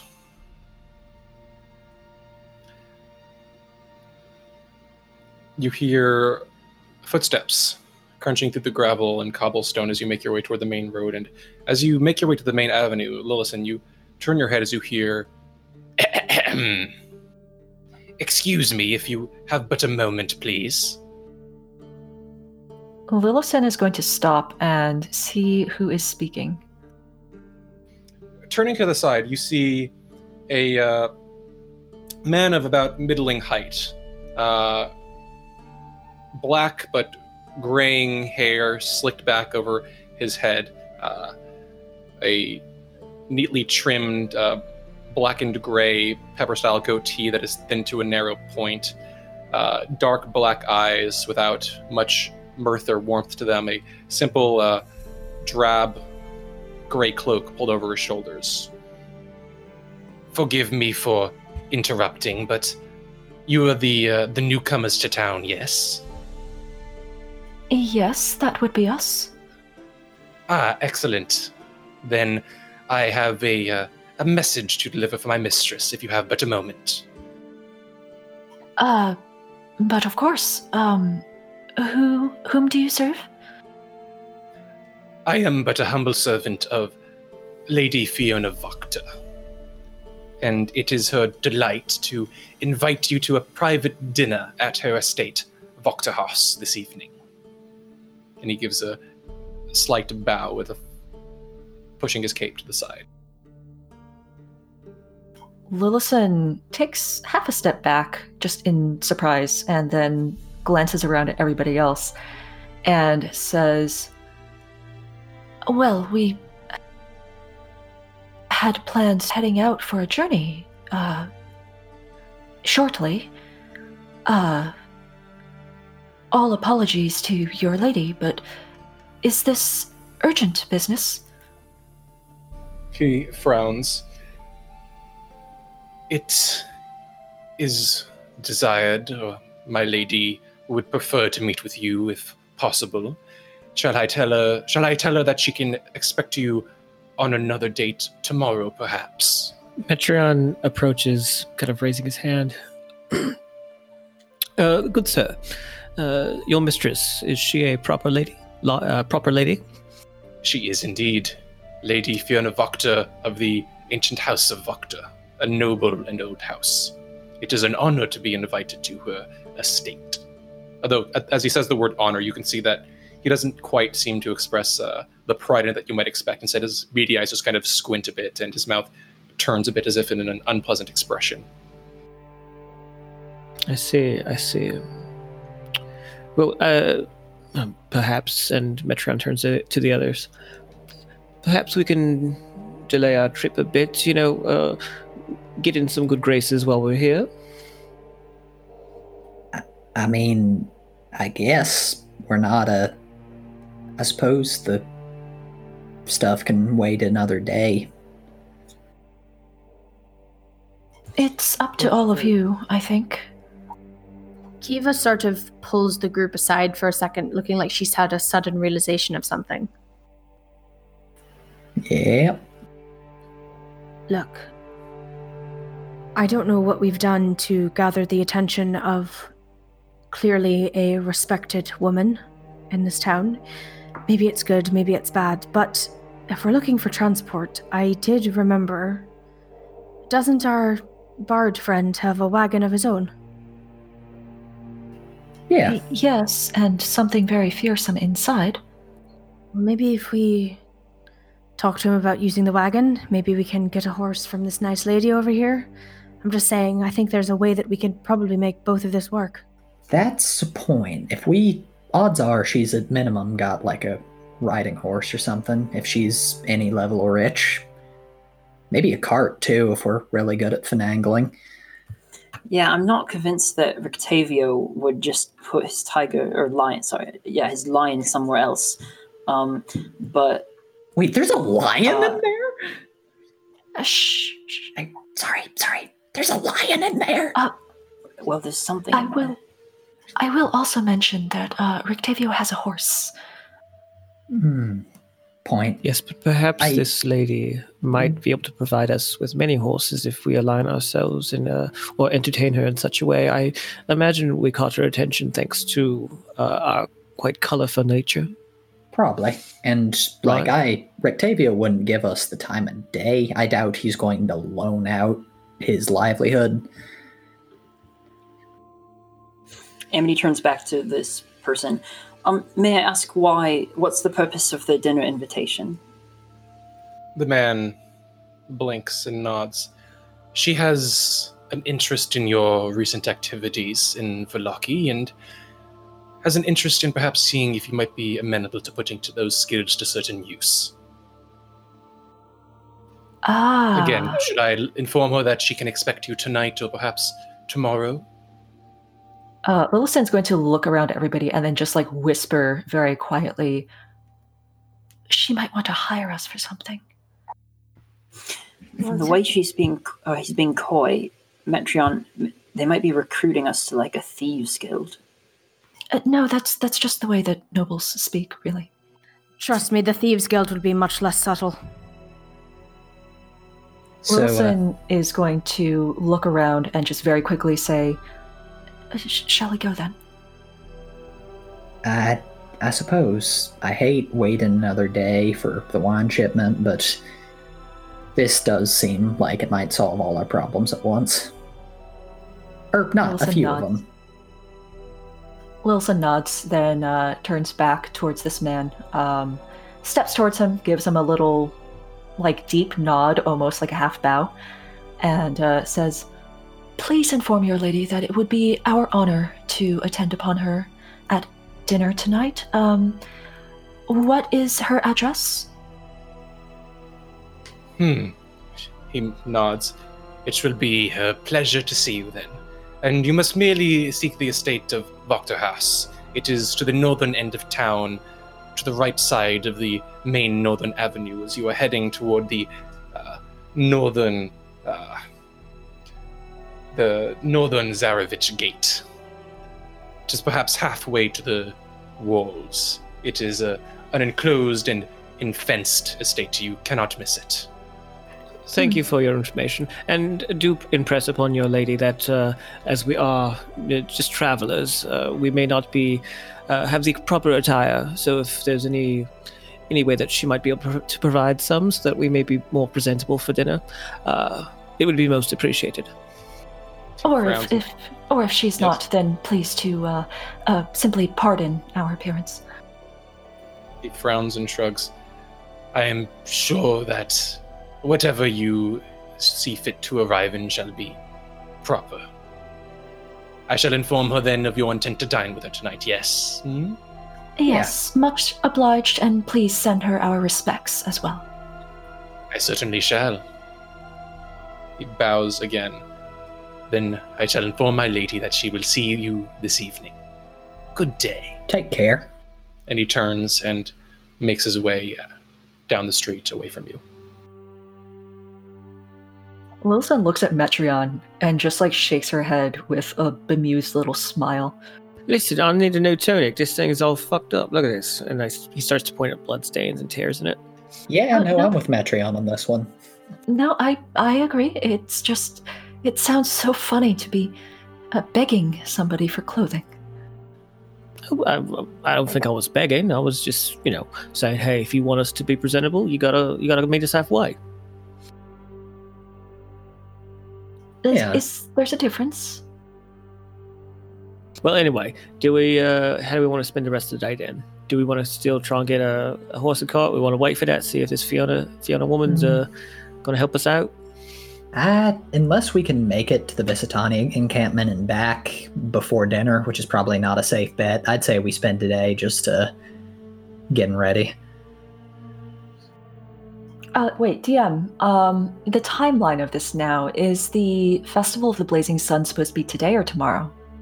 Um, I believe that uh, when you arrived, to us in three days' time, uh, it is tomorrow. Okay, just yeah, just checking.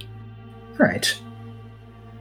Well, so um, I don't know if you shared that with the group. Listen, did you? Um, Lillison will probably glance over to a poster, um, start to say something, and then note the date and go, ah, never mind. Okay. Um, I don't want to metagame, so I'm not going to do that. Never mind. Ah, and if uh, if we leave early enough tomorrow morning, we could possibly even skip out on this festival. Please. I don't want to see what this guy thinks a party is. We just have to make sure we're not missed if we decide to come back. Isn't that a punishable offense? Eh, I think if we come back bearing wine, a lot of sins will be forgiven. They generally are. It's not like they go arrest everyone in the other village for not coming to this one's festivals, right? Like, not being here has to be. An excuse, yeah. Perhaps we should leave later tonight than after the dinner, just to be. No, safe. no, no, no. Ah, Yeah, yes, of I- course. I'm not on traveling road. on the road at night. Yeah. We'll just be out early tomorrow. Ah, yes, well pointed out. I keep forgetting. That outside the walls is a ravening. Yeah, yeah. Understandable. Well, suppose we gotta get all fancy. Been a long time. Need to remember how to do a lot of things. Do you. Is it.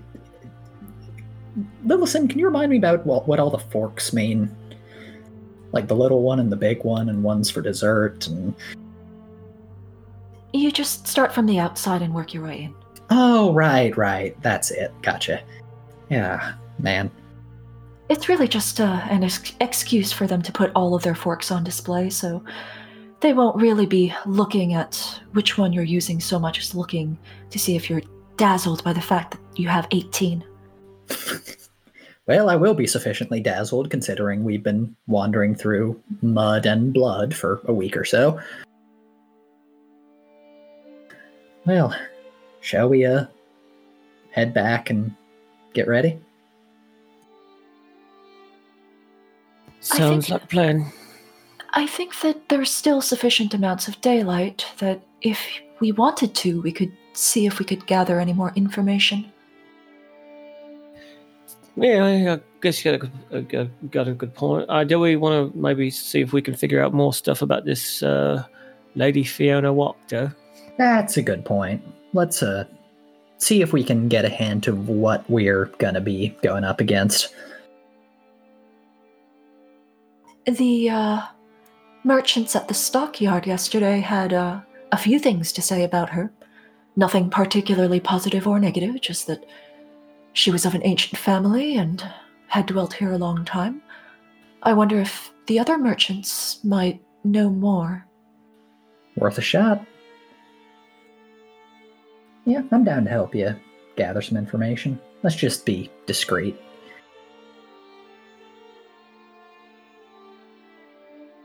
Discreet small middle name. Oh, what is your last name? The Magnificent. Metreon Discreet the Magnificent. Yeah, that's it.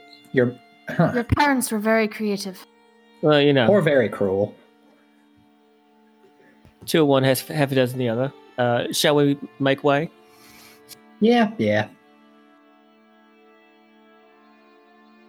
And yeah, I guess Berthandir with everybody else is going to kind of spend some time through town, wandering through town, and kind of while looking over merchant stuff, ask some discreet but probing questions about Lady Wachter and what she might be about. All right. Um, just I guess just moving through town, uh, kind of asking around as you can. Uh, someone can make an investigation check. Uh, Ooh. Get some information. Uh, this will be an investigation charisma check. So use your proficiency with investigation and your uh, charisma modifier. Congratulations. I got a Congratulations. big old zero in investigation. I have a I plus got a big old zero charisma. You go for it. Yeah, yeah, all right. Thank you, expertise. Not that it did me much good. That's a nine. Got a Nine. nine plus your charisma. No, no, even with my charisma, that's a nine. Oh damn. You spend the better part of an hour and a half. Uh, uh, well, in fairness, I'm assuming you weren't doing this alone, right? Uh, no, no, he was he was sticking with the All right. Uh, assuming you're all working together, then I'll let you make this with advantage. I'm assuming you're being helped. Alrighty. I'm taking pity on you. Thank Thank, you. thank you for Thank the you, But I- Dungeon Daddy. But I first never say that. Second, I think it's reasonable to let you roll with advantage if the others are helping. Yeah, As alrighty. every- Ron and the rest would be. Oh come on! Oh my god. All all right, that's our second nine. Great. Um, all right. So you spend the better part of the next hour and a half kind of asking around, asking random vendors and merchants, uh, some that you visited before. Uh, if you'd like, you can stop by the tannery and pick up that studded leather armor you ordered uh, in the process of doing this. I would like to. Thank you. All right. Uh, you can add that to your inventory.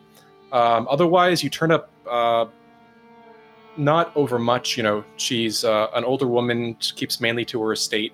Um, you do learn that she does have uh, two adult sons, Nikolai and Karl, who are evidently uh, local troublemakers. Um, but beyond that, you don't learn much more than you already knew.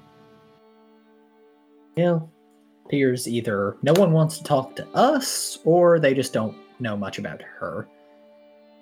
Either way, uh, guess we're going into this blind.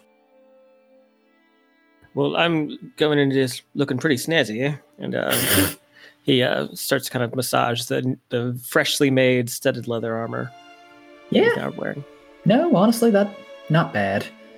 I just wish I had my clothes from home and like any sort of hair mousse and bit of eyeliner. I don't know, like anything that's not making that's making me look less like a wet dog.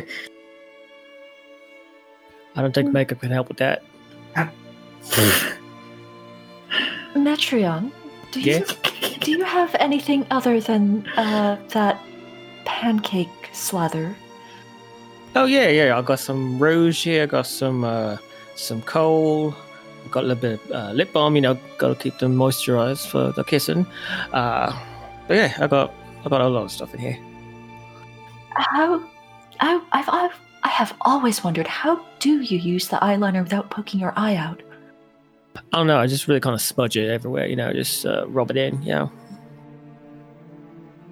I don't really use it that much though, because it's kind of like traumatic, and I'm trying to keep myself low key. I really just use it to put, you know, because my eyelashes is white, and sometimes it gets a bit jarring having black hair and white eyelashes.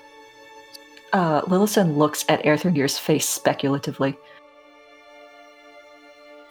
yes. I'm just wondering what uh, what sort of artistry Metreon could pull off on you.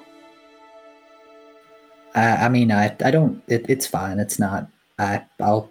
She, she asked us to dinner. It's not an issue. Metri- uh, she Kiva turns to Metreon and, and sort of gestures vaguely to her scars and is like, "Well, maybe you could cover these up for dinner. I know they sort of look um attention seeking." Oh no, Pat. Uh, uh, eh, uh, I mean, you know, the makeup I have just kind of evens you out. Doesn't really cover uh, texture. So I mean, Yeah. Besides, they're Just- beautiful. That's yeah, you know, it's gold. You know, uh, what rich lady doesn't love gold? Oh, okay. I'm I just I'm not really familiar with makeup at all. So that are we trying to look nice because I uh I'm not really used to that either. just to wear your best stuff, comb your hair, any jewelry you've got, and a smile. They Right, right. So so what if what I'm wearing right now is my best stuff? ah, Do you want to go uh, prestidigitation? You know, maybe clean up, clean up it up a bit. nope. Kiva just is covered in blood all the time. I think a bath would probably be a good start if we could see if Danika and Urwin would be uh, amenable to heating us up some water. Yeah, that'll that'll do fine. Okay, yeah, yeah. Kiva just looks so self-conscious all of a Uh, sudden. Metreon kind of elbows her in the side. Uh, might be a good ass arena for a sponge bath. Yeah. Uh, I'm going. Uh, that's not even what. Can we just um go find someone with a wagon or something, please? Metreon sticks out his forked tongue, kind of wiggles both ends separately from each other, and then uh, keeps walking. You're a sick fuck. You know that? I do, I do. All right. So, uh, where are you all headed now that by now it's approaching late morning, uh, maybe around you know 10, 11 o'clock in the in the day.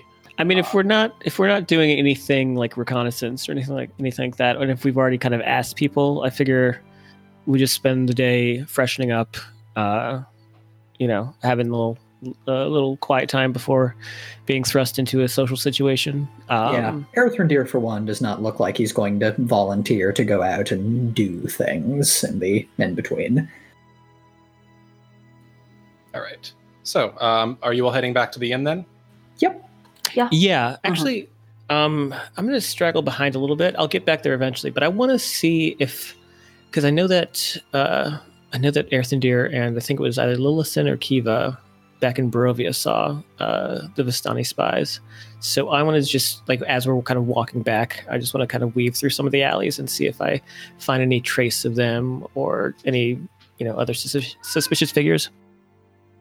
Sure. So, as you begin making your way back toward the inn, uh, the others a bit of a ways ahead of you, uh, glancing down the streets and alleyways. Uh, one second, please. Um, make a perception check for me. Oh, lovely six. Uh, I'm rolling like beautifully tonight. Oh, wait, no, it was a three. I'm sorry. Three. Gotcha. All right, so you do not spot anything. However, uh, Lillison and Kiva, as you're slowly making your way back toward the inn, you do uh, notice that someone seems to have been following you as you've made your way through the alleys, uh, through the streets. This person, you see a familiar silhouette, a uh, uh, pale-looking man, uh, kind of ratty, dark hair falling over his face, unkempt, a pale gray cloak, unremarkable tunic and features that you've seen a number of times when you've stopped into uh, establishments and stores.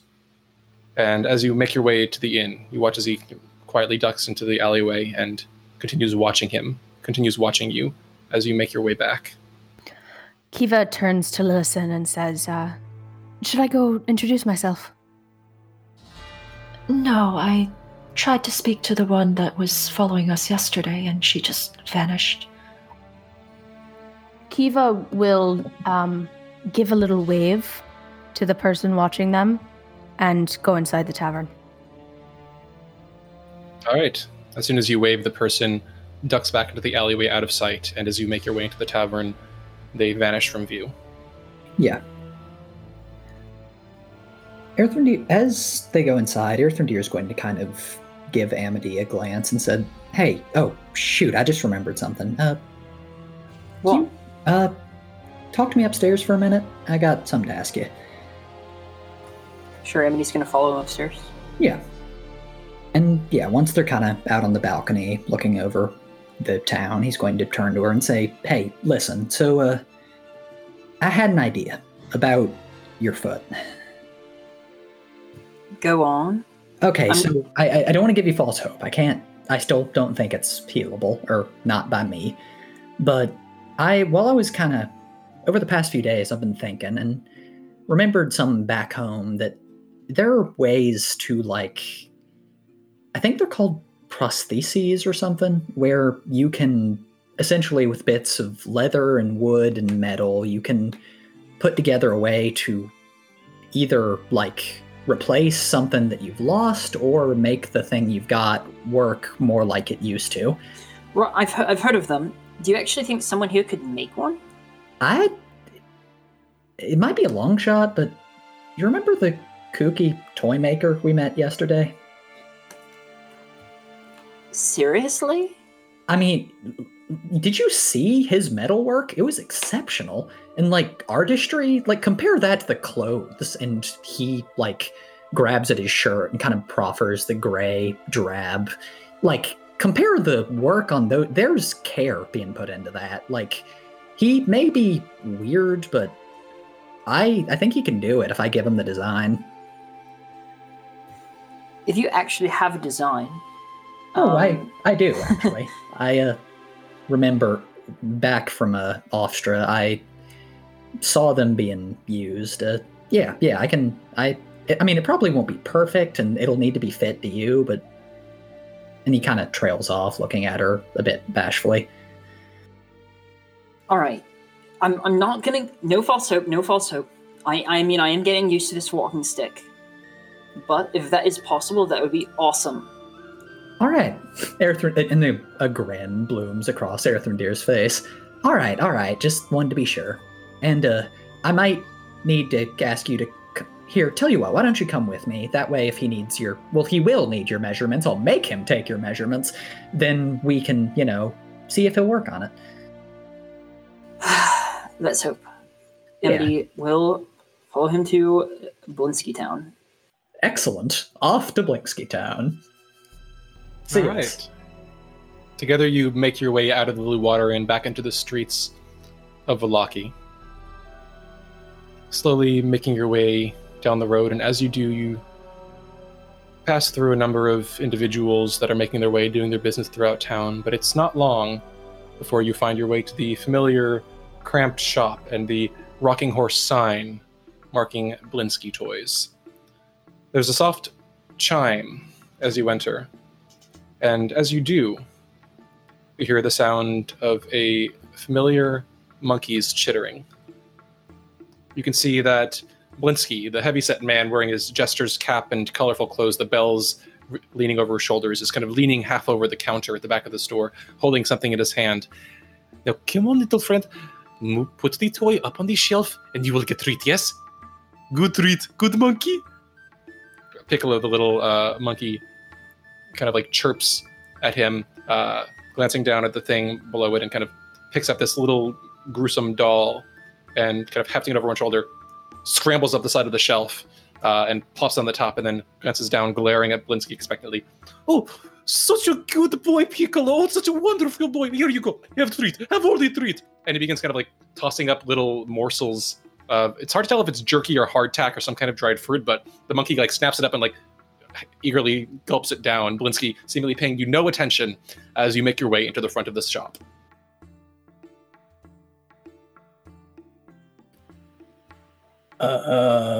Uh, He pauses and rolls. Oh, forgive me. Welcome, friends, to the house. Oh, repeat customers. Welcome back, my friend. More toys for a little child in need of joy. What can Blinsky do for you, my friend? My my best customer. Er- Are we Erthrindir, really are your we? best? Yeah. He kind of pauses for a moment, looking a little stricken. Um, Blinsky uh, uh, does not need to uh, discuss financial matters. Please, what can I do for you? What brings you to my humble shop? Uh, well, uh, Deer looks a bit like kind of uh, a cross between pitying and confused, and he's going to fish a mini mini fold folded piece of parchment out of his pocket, and you can see that on which a fairly complex diagram is drawn with lots of crossings out and blottings, and he, then he shows it to him. Hey, uh, so I've been thinking that, well, my my friend here would like some help with her leg, and I've if do you think you could build something like this? He frowns, and then his eyes glancing toward Amity, then glancing at the parchment. And then slowly you watch as he begins to nod, scratching his short, scraggly beard, uh, a light turning on in his eyes. Yes, yes. Oh, yes. Oh, this is oh an enchanting project. This could be oh, this is an assignment worthy of Fritz von Weerg himself. Oh, glances toward Amity and grabs her in a massive bear hug. You have brought me inspiration for what will be a marvelous masterpiece. So you can do it. Blinsky, root test, Captain von Weergs.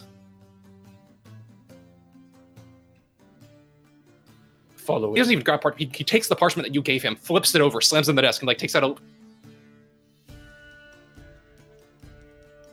quill and like starts drawing flash scribbling designs and schematic. Do not worry, Blinsky will deliver you a masterpiece.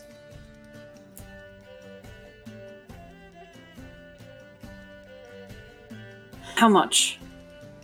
Oh, he pauses, blinking.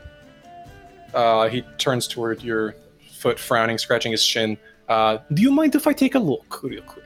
Just a moment. Amity uh, pulls up her clothes and sort of looks away. He frowns, nodding, yes, yes, yes, and kind of like pokes his finger gently ac- across a few different portions of the ankle and foot, making sure not to touch any overly injured parts. Perhaps. Mm, he blinks up at you, looking with big eyes, looking very hopeful. Perhaps. Ten gold pieces?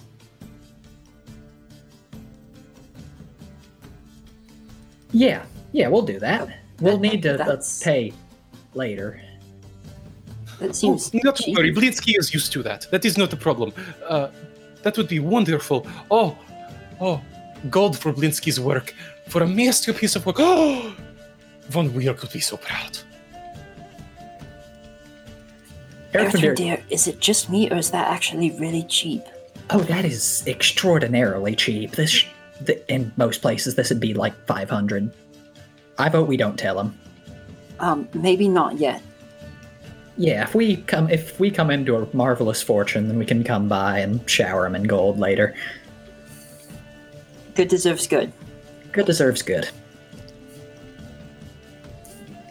But all right, Erthrindir's going to pull himself upright and smile at Blinsky. Uh, thank you, my good sir. And uh, when should we uh, come by to pick it up? Blinsky is furiously writing, and he like doesn't even notice you until you take a step closer. Oh, um, give me, give Blinsky, give me um a few days, nothing more. I, I shall have to channel my inspiration into the piece. Do not fear; it shall be done within a week, perhaps sooner, perhaps half a week. Just let I must let my muse sing. Yeah. Well, I hope she sings loudly and uh, pleasantly. Good luck. He doesn't even notice you. He's just fixated on the schematics as he's drawing. He's now yanked out like five more pieces of parchments and covered them in designs um, that are entirely indecipherable. His writing entirely illegible, uh, but he seems to be having the time of his life. Erthrindir is going to slowly back out of the shop.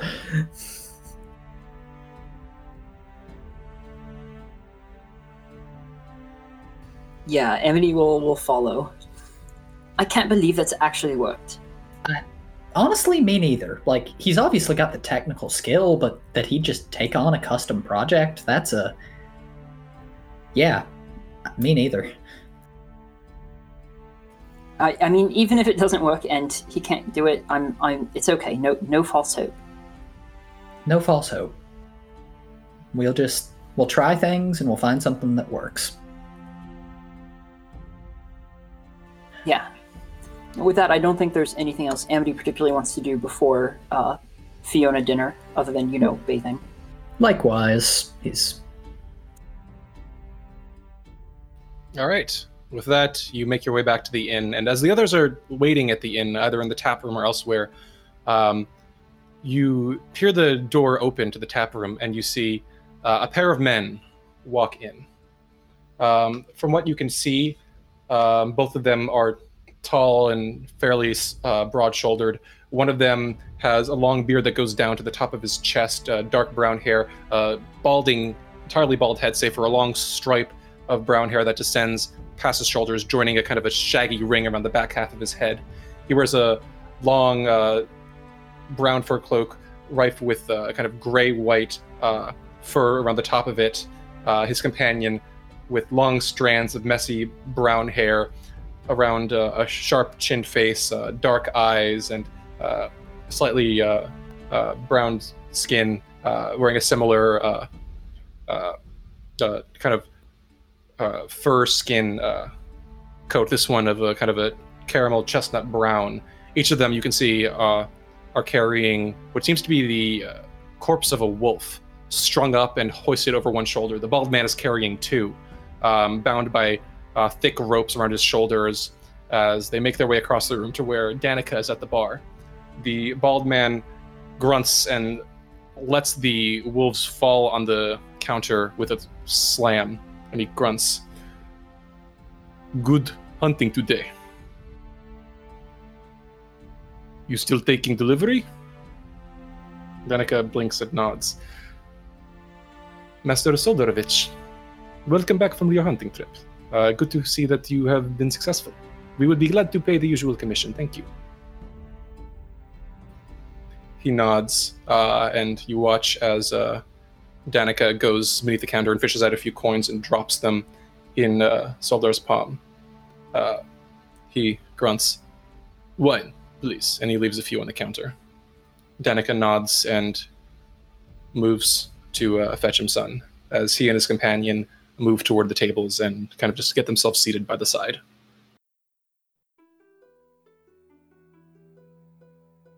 Is this just what Le, what Erthrindir and uh, Amity say? Or is Uh, this like anyone as who we're is moving out? anyone who is in or around the tap room at this point sees this. Lillison's gonna look over at Kiva and uh, just with wide eyes just say, oh, we need to learn a few things from them. Seriously, um, she sort of like looks them over. Um, hmm, maybe we should uh should introduce ourselves. I, uh, for once, I think that uh, they probably won't want to speak to me. So, um, if you don't mind, I'll just sort of tag along behind you. That's fine. And Kiva will walk over to the to the pair of gentlemen after they sort of look settled at their table. He grunts, kind of glancing up at you. What?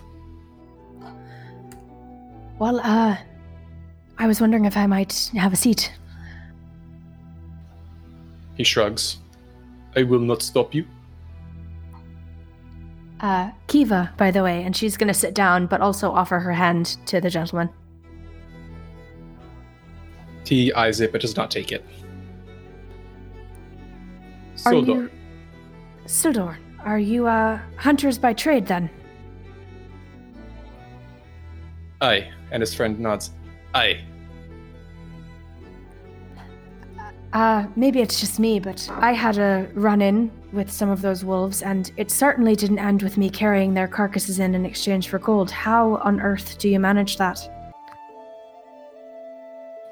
They exchange a look.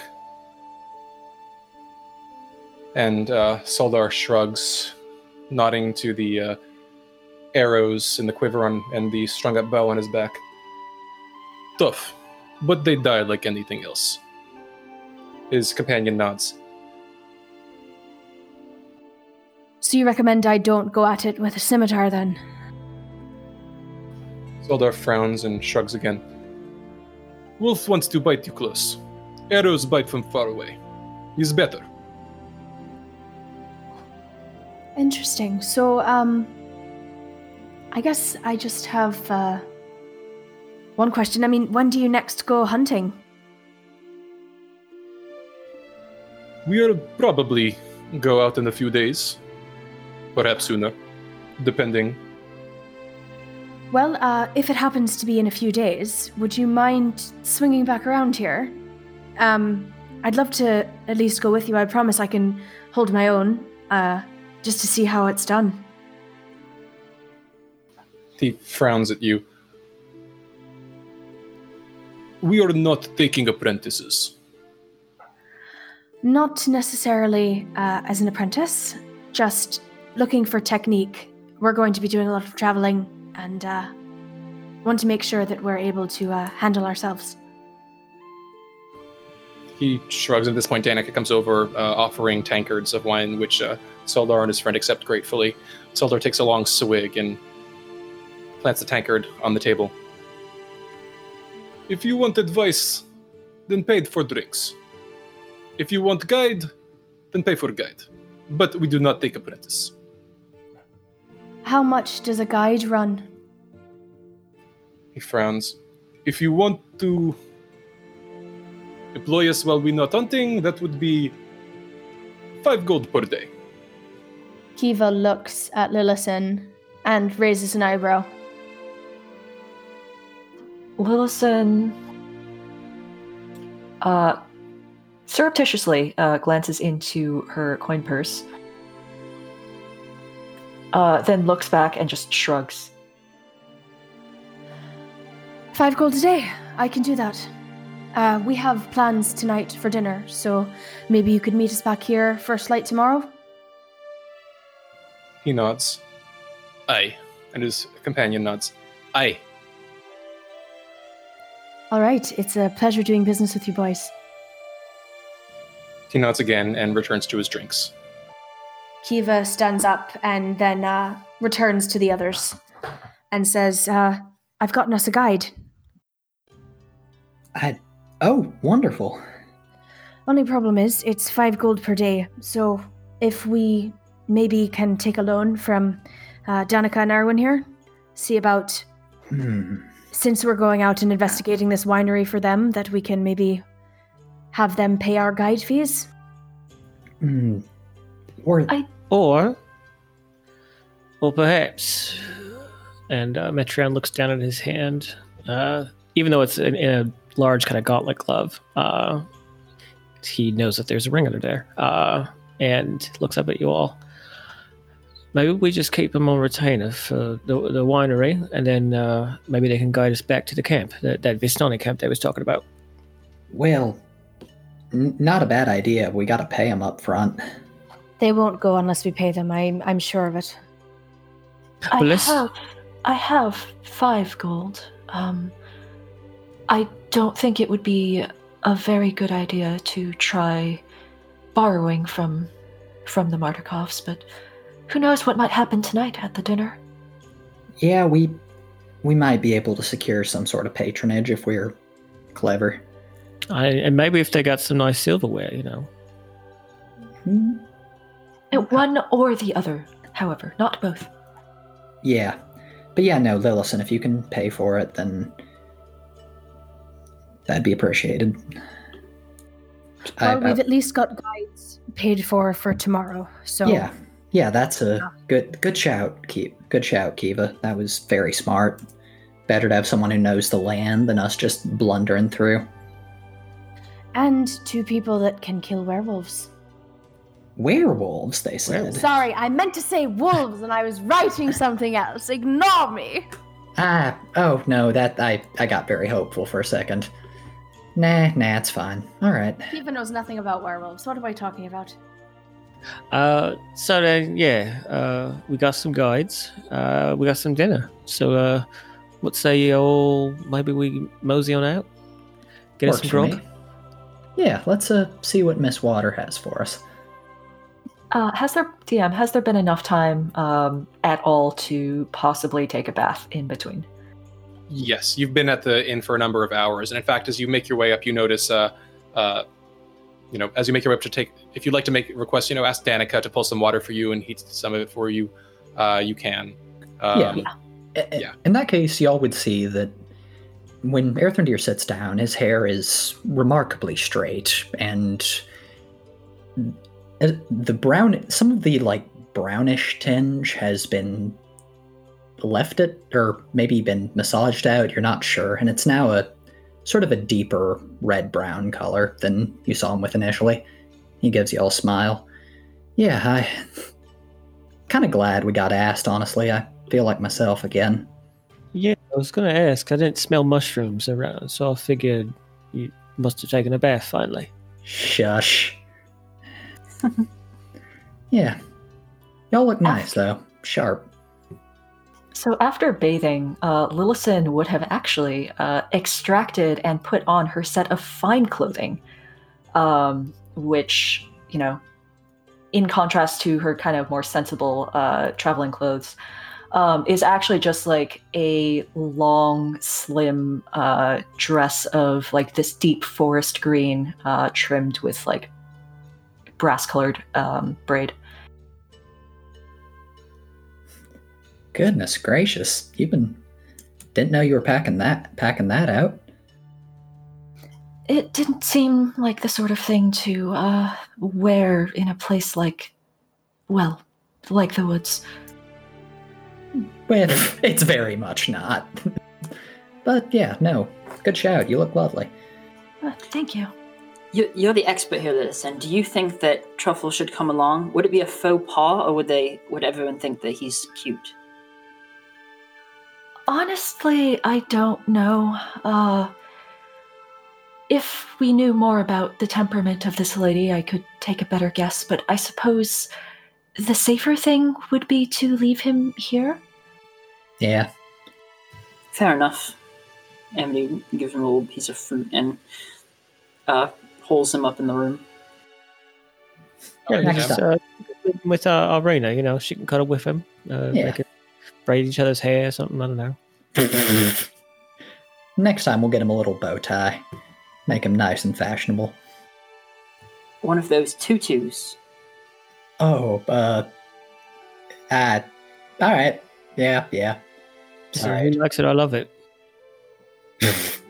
Fair enough. Now, the question is if you were to put pants on him, would they go on the. oh no! Look oh, Well, what hope you you've enjoyed our podcast. Oh, thank you for watching Twice Bitten, everyone. If a truffle wore pants, would he wear them like this or like this? This will be the last episode. We will not be returning. All right. Is there anything else you'd like to do before you depart? Uh, you can see that the sky is beginning to darken and evening is beginning to approach. Other than uh, making herself look presentable and maybe undoing the armor a bit for some delicate décolletage, uh, Kiva would be just ready to go. Um, get. She wants to have a nice, like, fine clothes sequence, but she doesn't have them, so she's going to do it with the best of what she's got. Uh, Metreon will at some point offer to cover up the bite marks on her and Amity's neck. Oh yes, that's very important. All right. So with are- that, uh, your fine clothing and or made as fine as it can be in place. Um, bite marks easy enough to cover up. Um, are you all heading out into the streets? Yep. Yes, we are. we're, we're on our way to a party. All right. With that together, you make your way out of the Blue Water Inn just as the lights of day begin to fade, the gray of the sky beginning to give way to a darker purplish black, the light slowly fading in the distance. And with that, you make your way away from the Blue Water Inn and through the streets, making your way north through the central avenue toward the northern gate. As you do, you pass through a number of crowds, a few individuals giving you suspicious looks, but no more worse than what you've encountered thus far. Slowly, you make your way through the streets and soon find yourself come upon the estate that the man had described. And as you look upon it, however, it's. You're not sure what you expected, but the house that you see is old. It seems almost disgusted with itself. You see a slouching roof hanging heavy over furrowed gables and moss covered walls sagging and bulging under the weight of the vegetation. As you study the house's sullen countenance, you hear the edifice actually groan. And only then do you realize the extent to which the house hates what it has become. There's a soft groan, and the unlocked iron gate swings gently ajar, giving way to a path that winds past a dark garden to a front door.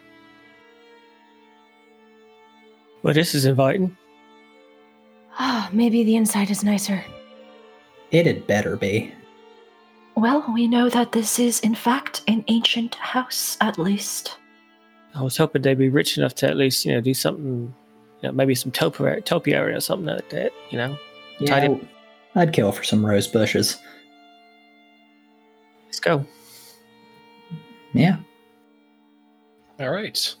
With the sky darkening above you, the night slowly encroaching as dusk settles like a cape over Vallaki, you make your way past the dark gardens across the southern side of the house as the path winds its way around that end, and slowly making your way up to the stone steps that lead up to the wooden door that stands at the front.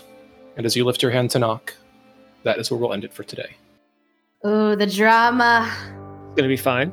Hey, at least for once, uh, our cliffhanger involves us being bathed and nicely dressed rather than uh, screaming in terror running through the woods. Yeah, we're gonna get Right? dinner. Yeah. Great. It'll make next time all the more, you know, poignant as we are chased out of the house screaming. And what's the worst that happen, you know? All right. Well, thank you to everyone for joining us today. We will see you all back in the mists next Saturday. Until then, beware of things that go bump in the night and take care.